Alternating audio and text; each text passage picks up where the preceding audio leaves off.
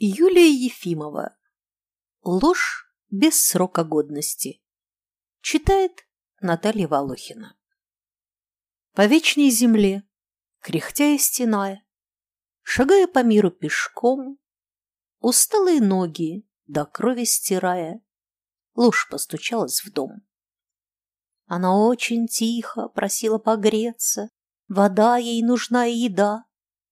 Сделав три шага, выбрала место и осталась в нем навсегда.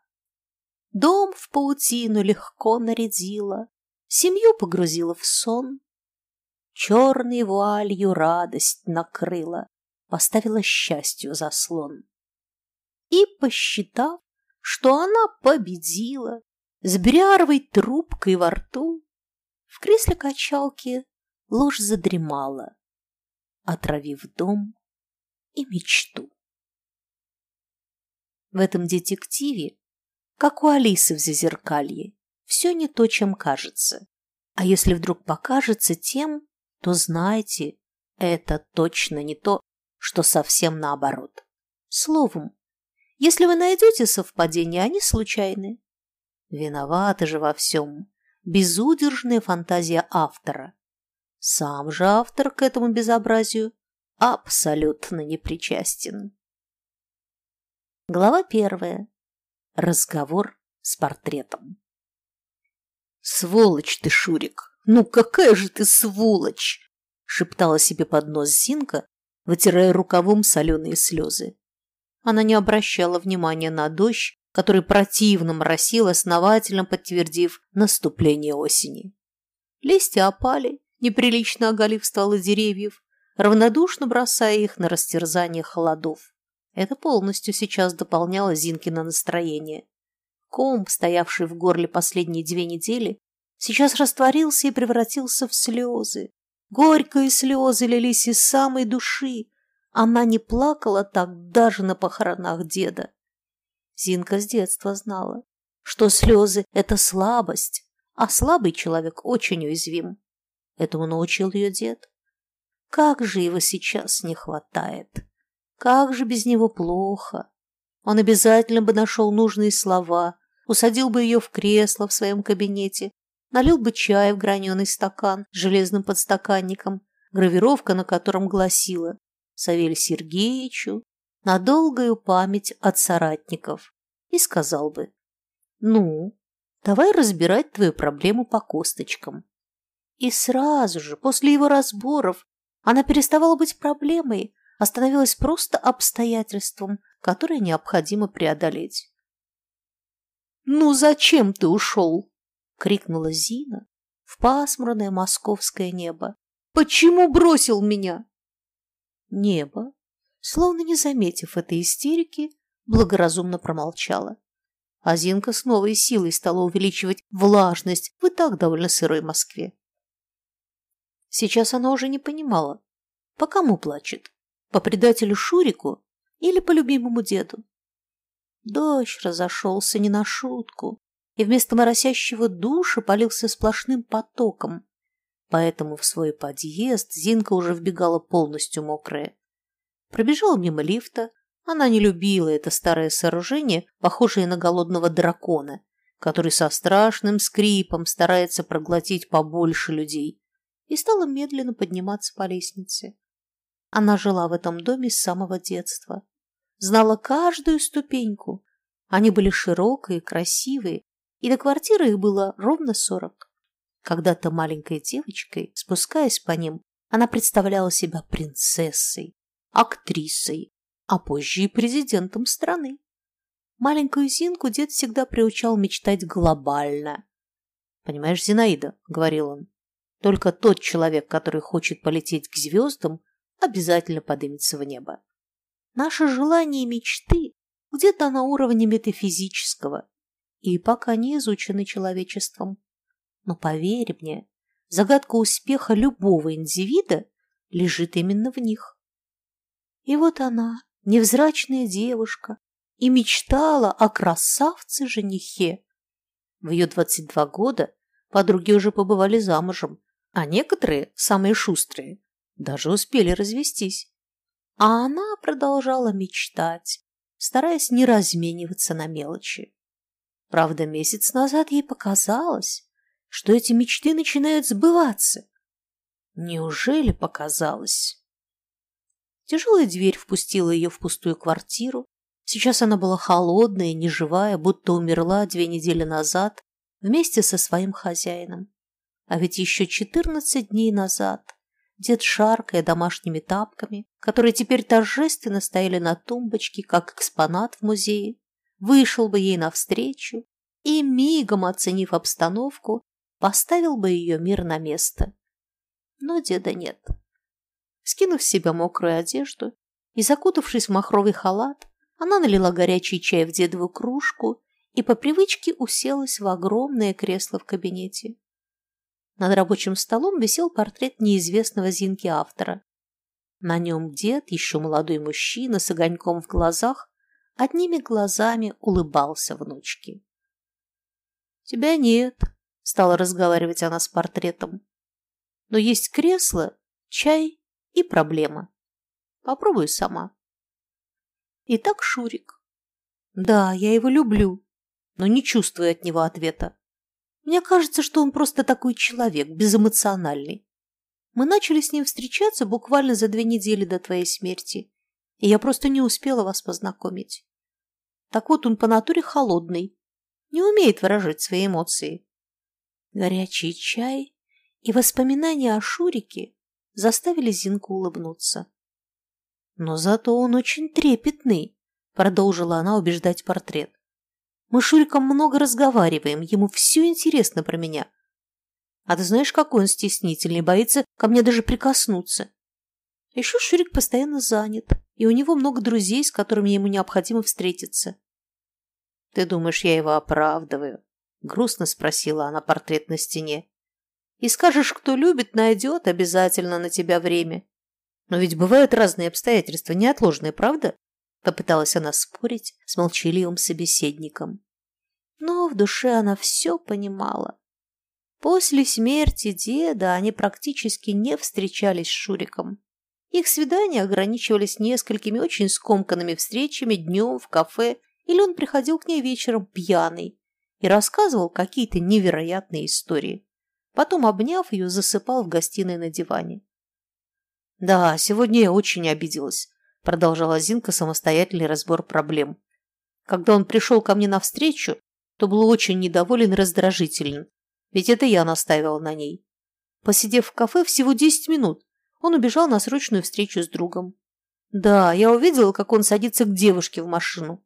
«Ну, кто сказал, что друг не может быть девушкой?» «Да знаю я», – махнула она рукой на портрет. «Ты всегда считал, что дружбы между мужчиной и женщиной не существует. Но это твое личное мнение и не истина в последней инстанции». «Пойми», – уже совершенно другим тоном продолжила она. «Я не могу без него. Когда он рядом, сердце мое бьется сильнее, и я готова все ему простить и в любую чушь поверить.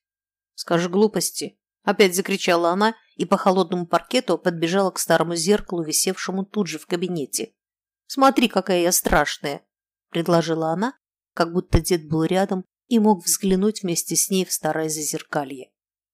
Сейчас отражение в зеркале подтверждало ее слова. Мокрые рыжие волосы редкими сосульками покрывали махровый халат. Глаза, хоть и были всегда ее гордостью, неся в себе редкий зеленый цвет, сейчас потухли и стали болотными в обрамлении бесцветных рыжих ресниц. Ну а веснушки, вечное наказание, несмотря на осень, еще ярче проявились на ее лице. В общем, так себе зрелище. Не прибавить, не убавить. А он, он знаешь какой, мечтательно сказала Зинка пристально всматриваясь в зеркало, будто отражение могло поменяться. Он самый классный парень, которого я знаю. Высокий, красивый. Я влюбилась в него с первого взгляда. Он сам подошел ко мне, понимаешь, сам, на ступеньках института, при всех одногруппниках, и пригласил в кино. Я была тогда самой счастливой на свете. Я летела домой. Тебя не было, ты, как всегда, был в командировке. И я танцевала по всем комнатам, не в силах перестать улыбаться. Даже сейчас, вспоминая тот счастливый момент, Зинка улыбнулась своему отражению, в голове всплывали картинки, как она пришла на следующий день в институт гордая настолько, будто выиграла в лотерею. Как минимум сорвала джекпот. Но именно так она тогда и считала. Душа, где-то на уровне солнечного сплетения, шевельнулась от радостных воспоминаний. К слову, Зинка была уверена, что душа находится именно там. Ей очень нравилось выражение «солнечное сплетение». Словно тысячи солнц сплелись в одном месте и никак не могут распутать свои лучи. Своими запутанными лучами, словно щупальцами, они защищают человеческую душу от внешнего мира. Ведь у всех, абсолютно у всех людей на Земле, несмотря на пол и возраст, она беззащитна. Зинка верила, что когда на земле встречаются два человека, предназначенных друг другу судьбой, словно проснувшись, солнце распутывают свои лучи и выпускают их души навстречу друг другу. Она даже не помнила, где умудрилась прочитать такую красивую историю. Возможно, это были сказки, что рассказывал ей в детстве перед сном дед. Тогда ей показалось, что солнечное сплетение проснулось, что душа поет. Подруги, конечно, завидовали, и предупреждали, что, скорее всего, с такой внешностью он бабник, и она для него очередная жертва. Но она никому не верила, не хотела. Позже их общение стало вяло стабильным. Но Зинка была рада любому вниманию со стороны Шурика. Кстати, он очень бесился, когда она его так называла. Друзья называли его Алекс, учителя Александром, мама Сашенькой, Эту информацию Зинка специально узнала в первый день общения с ним. И, собрав все имеющиеся производные его имени, поняла, что не занято только Шурик. Своего любимого надо называть как-то по-особенному, как не зовет его никто, искренне считала она. Так будешь делать только ты, и когда он услышит это имя, любимый будет всегда вспоминать тебя. Правда, он до сих пор сопротивлялся уменьшительно-ласкательному, которое выбрала девушка для общения. Но Зина считал, что все это временно, и Шурик обязательно привыкнет, ведь свое имя Зинка тоже не любила, но смирилась. В семье ходила такая легенда. Мама с папой, оба студенты геолого-разведывательного института, были очень самостоятельными молодыми людьми и жили в общежитии рядом с институтом. Когда в молодой семье родилась маленькая дочь, вместе с отцом рождение нового человека отмечала вся общага. Мама, попросив мужа сходить в ЗАГС и оформить маленькому ребенку свидетельство о рождении, совершила роковую ошибку. Отец с мутным взглядом и затуманенной головой просто напрочь забыл имя, которым жена просила записать дочь. Когда же представительная во всех отношениях дама угрожающе посмотрела на забывчивого папашу и уже хотела его с позором выгнать из серьезного учреждения? Папа, молодой человек, со смекалкой настоящего русского, прочитав красивый бейдж работницы ЗАГСа, записал дочь Зиной. Раздражение от своего имени и счастье представительной дамы из ЗАГСа не шли ни в какое сравнение но исправить уже ничего было нельзя. Дед говорил, что имя – это путь, и дается оно не просто так. Его надо обязательно пройти, чтобы выполнить свое предназначение. Сменить имя – значит струсить и пойти совсем другой дорогой. Но смирилась Зинка только после того, как тот же дед прочитал ей стихотворение великой русской поэтессы Юлии Друниной Стих так и назывался «Зинка». Фронтовик Юлия Владимировна рассказывала в нем о своей героической подруге, Зинкиной тезке. И теперь, когда становилось трудно, она всегда повторяла про себя строчки. «Знаешь, Зинка, я против грусти». Махровый халат и горячий чай помогли. В зеркало уже смотрело совсем другое лицо. Она успокоилась. Зинка была внешне очень похожа на отца но по характеру вылитая мать. Сама же она всегда мечтала быть похожей на деда. Родители ее были хорошими геологами, имеющими множество званий и наград, а также достойную международную репутацию в этой области. Это были фанатики своего дела. Да и вообще по жизни большие романтики, без претензий на комфортную жизнь. Как только они окончили институт, сразу отдали трехлетнюю Зинку единственному родственнику. Дед был для нее всем. Родители пропадали в разного рода экспедициях, а он всегда был рядом. Конечно, возрастному мужчине было не справиться одному с маленькой девочкой, поэтому он нанимал для внучки множество разного рода воспитателей. Но как только Зинка стала сама себя обслуживать и легко оставаться одна дома, с этого момента они жили уже только вдвоем. Даже на похороны деда родители прилетели всего на три дня. Это были уставшие и совершенно чужие ей люди. В попыхах они уладили все дела и, не задерживаясь, улетели обратно, в Африку, туда, где сотовые телефоны не брали, а спутниковые были на вес золота. Чмокнув на пороге дочку в щеку, мать первый раз, проронив скупую слезу, попросила у нее прощения. «Прости, дочь, прости, что улетаем. Раньше я знала, что он рядом и была за тебя спокойна, но сейчас уезжаю с тяжелым сердцем. «Но ведь ты выросла уже», — сказала она с надеждой, взглянув дочери в глаза, будто выпрашивая одобрение. «Ведь правда?» Но равнодушная к ней Зинка не спешила помогать матери и молча стояла у двери, скрестив руки, задумчиво глядя в одну точку. Отец, в отличие от сентиментальной жены, в общем-то, как и Зинка, не испытывал никаких угрызений совести и в нетерпении переминался с ноги на ногу. Ну вот, дед, из-за того, что какой-то урод любит ездить на красный свет, я осталась одна. А Шурик, он хороший, он любит меня, надеюсь. Там, в зазеркалье, ты на хорошем счету и поможешь мне. Она постучала по старому овальному зеркалу, коротко остриженным ногтем. Но не успела договорить, чем конкретно он должен ей помочь. В тишине старой квартиры, с большими потолками, старой мебелью и множеством историй, витавших в воздухе в виде воспоминаний, прозвенел телефон. Как гром гремит в солнечном мае, неожиданно и страшно. «Зинаида Михайловна Звягинцева?» – услышала она вопрос в трубке. «Да», – ответила Зина, немного напугавшись такого официального тона. «Вас беспокоит из адвокатской конторы Дуров и партнеры.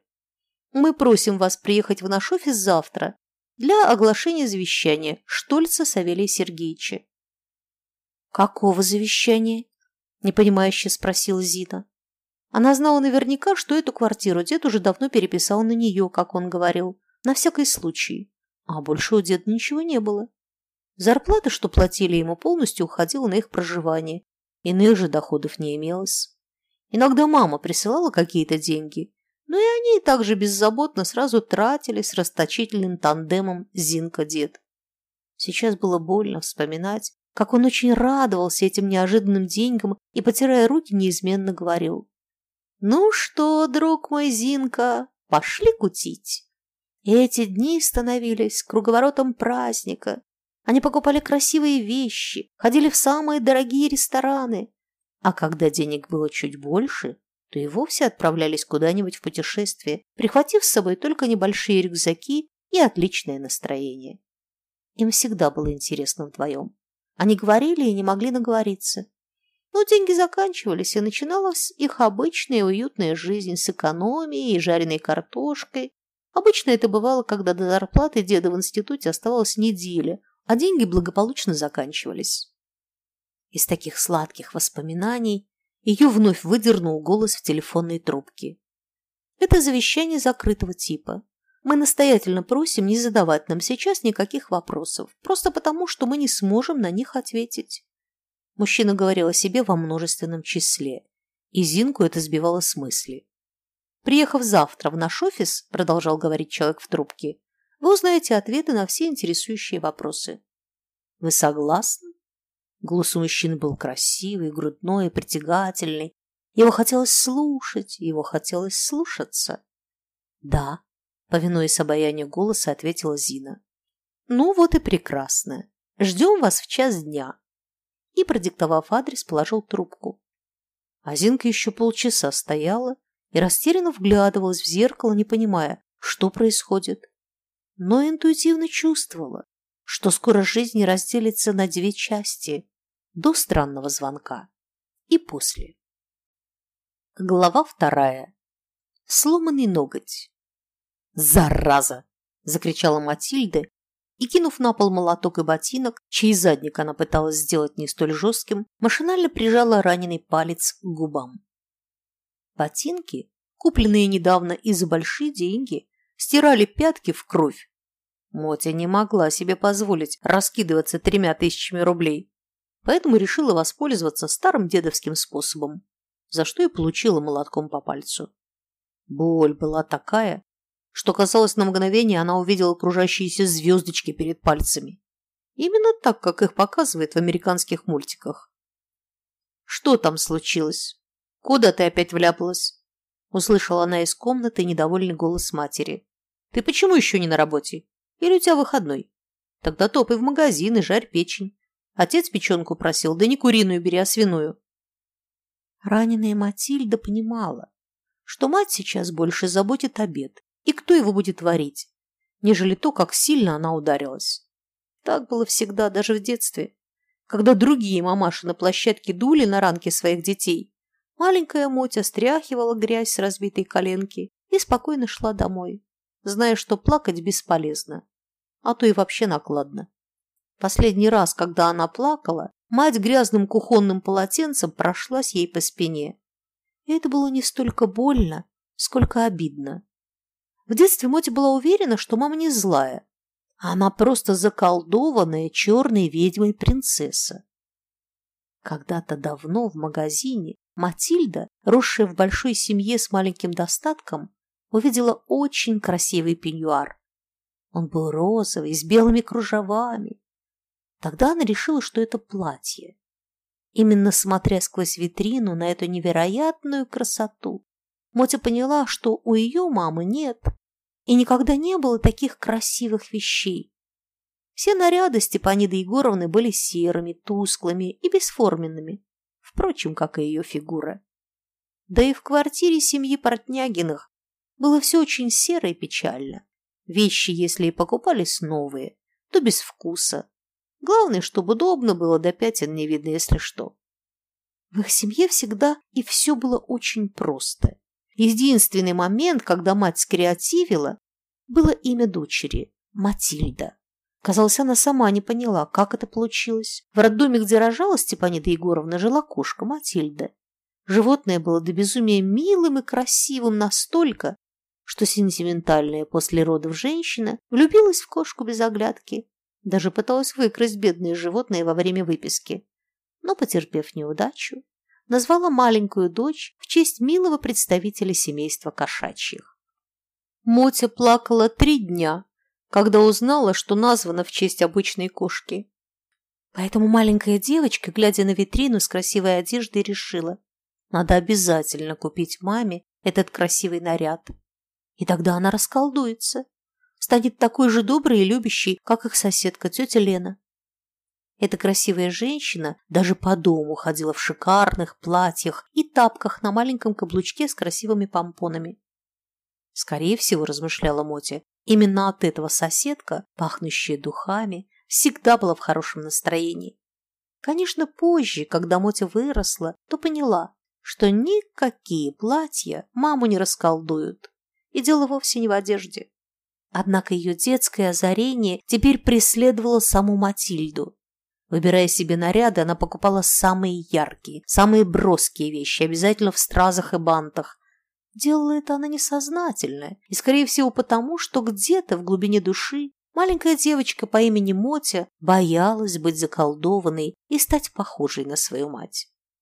Средний палец на левой руке покраснел, а красивый длинный ноготь треснул пополам. Из этой трещины, словно в замедленной перемотке, на затертый пол маленького коридора капала алая кровь. «Ты чего здесь удумала?» Мать все-таки вышла в коридор. «Давай в ванную, там бинтуй. Нечего мне тут полы портить. Сейчас кровь въестся в линолеум, и все. Что я делать-то буду?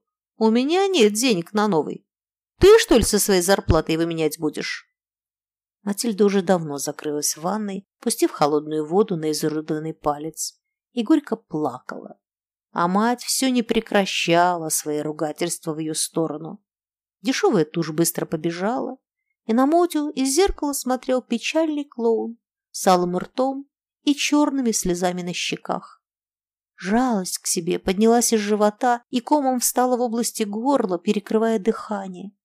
Боль от сломанного ногтя, злость на себя, закупленные на размер меньше ботинки – все это привело к тому, что железная, по мнению подруг Матильда, расплакалась на взрыд. Все ее знакомые из салона красоты, где она работала педикюршей, очень ей завидовали. Ведь Моте повезло, она родилась в Москве.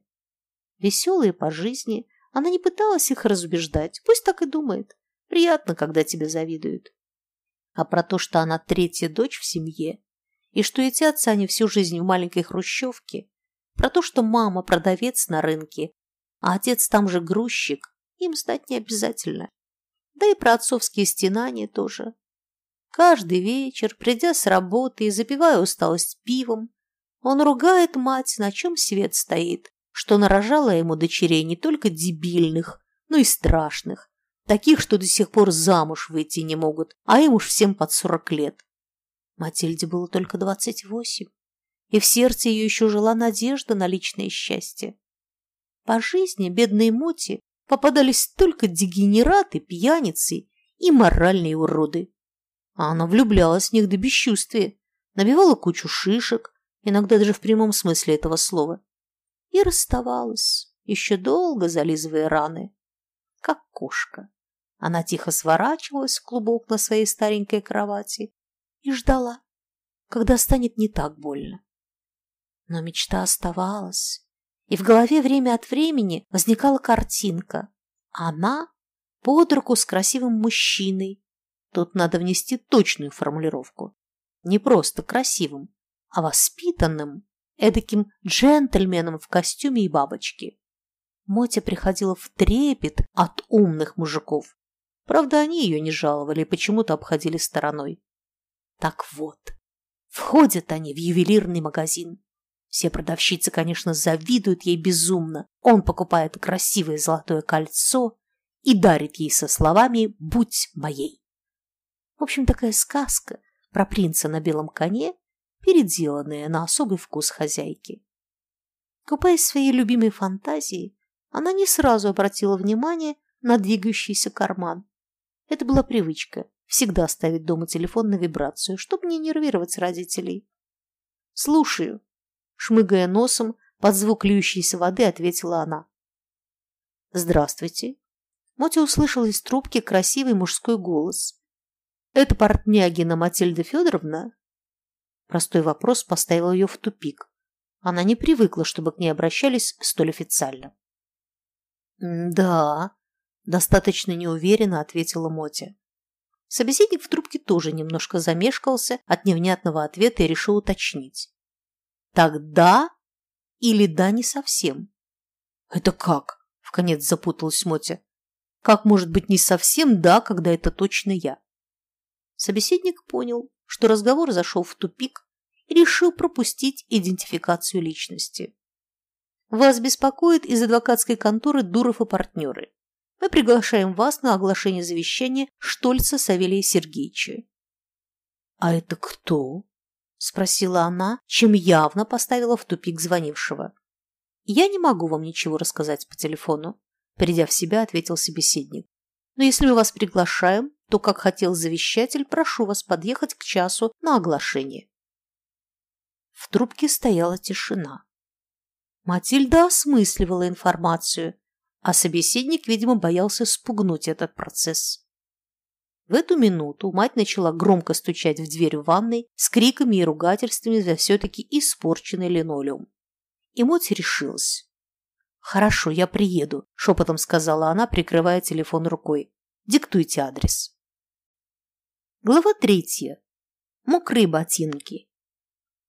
Адвокатская контора находилась в самом центре Старой Москвы, в Петровском переулке, это говорило о ее состоятельности, а главное – серьезности.